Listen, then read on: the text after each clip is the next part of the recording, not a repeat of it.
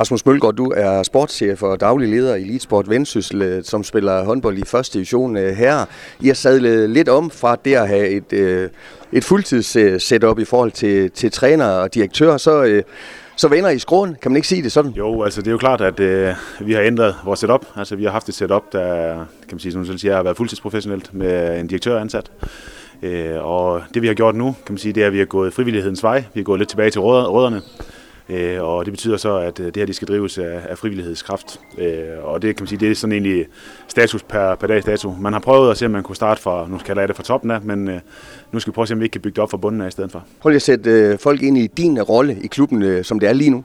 Jamen, pt. så er det mig, der er daglig leder i Lisbeth Vendsyssel. Øh, og egentlig var jeg egentlig tilknyttet som sportschef øh, og skulle hjælpe med det sportslige. Men kan man sige, nu øh, er der også kommet andre opgaver på bordet. Blandt andet det med at kan man sige, besøge sponsorer og, og få penge ind. Og sponsor, det, er, det ved jeg, at det er en svær opgave i, i de her tider for, for en, en håndboldklub i, i Vendsyssel. Hvorfor tror du, at øh, det er det?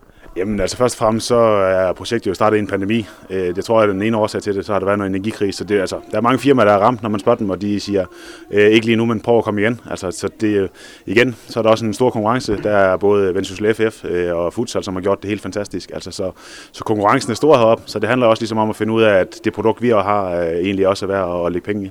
Og faciliteterne, Idrætscenter Vendsyssel, står vi i lige nu, er, er helt på top.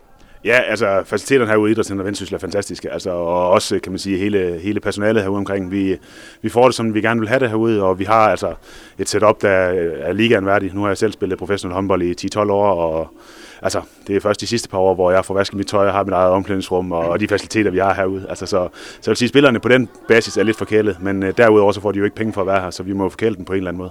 Hvad er udfordringen for spillerne, når setupet bliver lidt anderledes her? Jamen altså, vi har prøvet at se, om vi ikke kunne kan man sige, lade være med at pille ved det sportslige. Selvfølgelig har vi jo så øh, desværre måtte afbryde vores samarbejde med Morten Arvesen. Øh, men ellers har vi egentlig prøvet at holde fast i de rammer, vi har hernede. Øh, spillerne kommer til træning.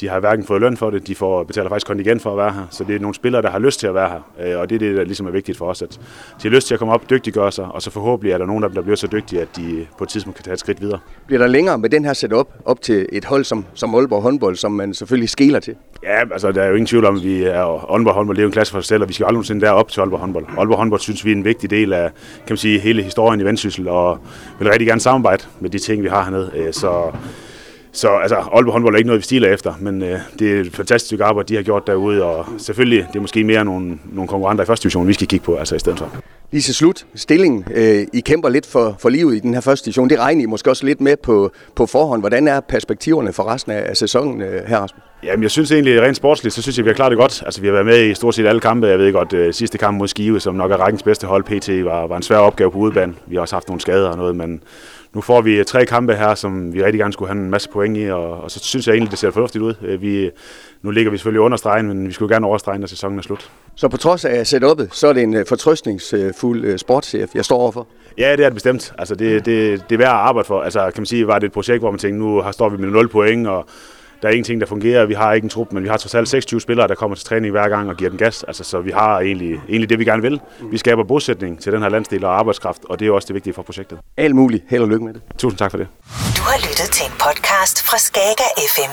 Find flere spændende Skager podcast på skagerfm.dk eller der, hvor du henter dine podcasts.